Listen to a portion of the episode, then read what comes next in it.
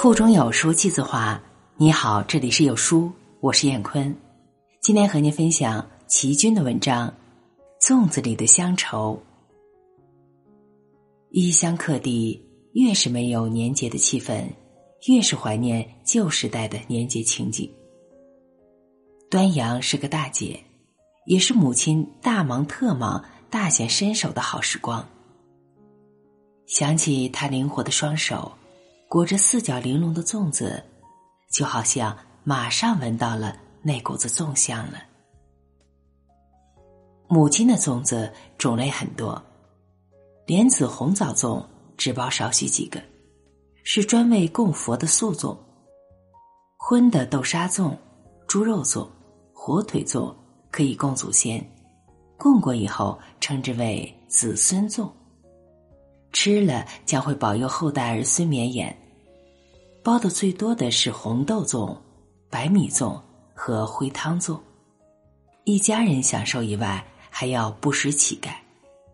母亲总是为乞丐大量的准备一些，美其名曰“富贵粽”。我最最喜欢吃的是灰汤粽，那是用旱稻草烧成灰，铺在白布上，拿开水一冲，滴下的热汤呈深褐色。内含大量的碱。把包好的白米粽浸泡灰汤中一段时间，提出来煮熟，就是浅咖啡色带碱味的灰汤粽。那股子特别的清香，是其他粽子所不及的。我一口气可以吃两个，因为灰汤粽不但不碍味，反而有帮助消化之功。过节时若吃得过饱，母亲就用灰汤粽备成灰，叫我用开水送服，胃就舒服了。完全是自然食物的自然治疗法。母亲常说我是从灰汤粽里长大的，几十年来，一想起灰汤粽的香味，就神往童年与故乡的快乐时光。但在今天，到哪里去找旱稻草烧出灰来冲灰汤呢？端午节那天，乞丐一早就来讨粽子，真个是门庭若市。我帮着长工阿荣提着富贵粽，一个个的分，忙得不亦乐乎。乞丐常常高声的喊：“太太，高声点儿。”明里去了，暗里来，积福积德，保佑你大富大贵啊！母亲总是从厨房里出来，连声说：“大家有福，大家有福。”乞丐去后，我问母亲：“他们讨饭吃有什么福呢？”母亲正色道：“不要这样讲，谁能保证一生一世享福？”谁又能保证下一世有福还是没福？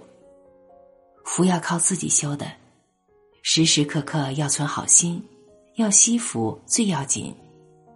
他们做乞丐的，并不是一个个都是好吃懒做的，有的是一时做错了事儿，败了家业；有的是上一代没积福，害了他们。你看那些孩子，跟着爹娘日晒夜露的讨饭。他们做错了什么？有什么罪过呢？母亲的话在我的心头重重的敲了一下，因而每回看到乞丐们背上的小婴儿，小脑袋晃来晃去，在太阳里晒着，雨里淋着，心里就有说不出的难过。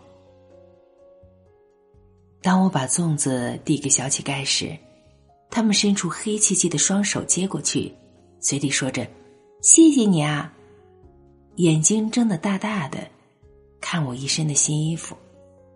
他们有许多都和我差不多年纪，差不多高矮。我就会想，他们为什么当乞丐？我为什么住这样大房子，有好东西吃，有书读？想想妈妈说的，谁能保证一生一世享福？心里就害怕起来。有一回，一个小女孩悄声对我说：“再给我一个粽子吧，我阿婆有病走不动，我带回去给她吃。我连忙给了她一个大大的灰汤粽，她又说：“灰汤粽是咬食的，我们没什么肉吃呀。”我听了很难过，就去厨房里拿一个肉粽给她，她没有等我，已经走得很远了。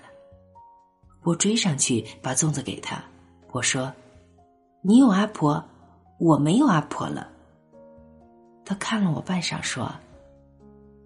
我也没有阿婆，是我后娘叫我这么说的。我吃惊的问：“你后娘？”他说：“是啊，他常常打我，用手指甲掐我。你看我手上、脚上都有紫印儿。”听了他的话，我眼泪马上流出来了。我再也不嫌他脏，拉着他的手说：“你不要讨饭了。”我求妈妈收留你，你帮我们做事儿，我们一同玩儿。我教你认字儿。他静静的看着我，摇摇头说：“我没这个福分。”他甩开我的手，很快的跑。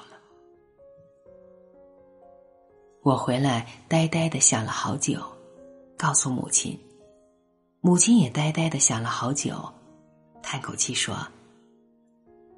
唉我也不知道要怎样做才周全，世上苦命的人太多了。日月飞时，那个讨粽子的小女孩，她一脸悲苦的神情，她一双吃惊的眼睛，和她坚决的快跑而逝的背影，时常浮现我心头。他小小年纪，是真的认命，还是更喜欢过乞讨的流浪生活？如果他仍在人间的话，也已是年逾七旬的老妪了。人世茫茫，他究竟活得怎样？活在哪里呢？每年的端午节来临时，我很少吃粽子，更无从吃到清香的灰汤粽。母亲细嫩的手艺和琐琐碎碎的事儿，都只能。在不尽的怀念中追寻了。好文章分享完了，感谢聆听，再见。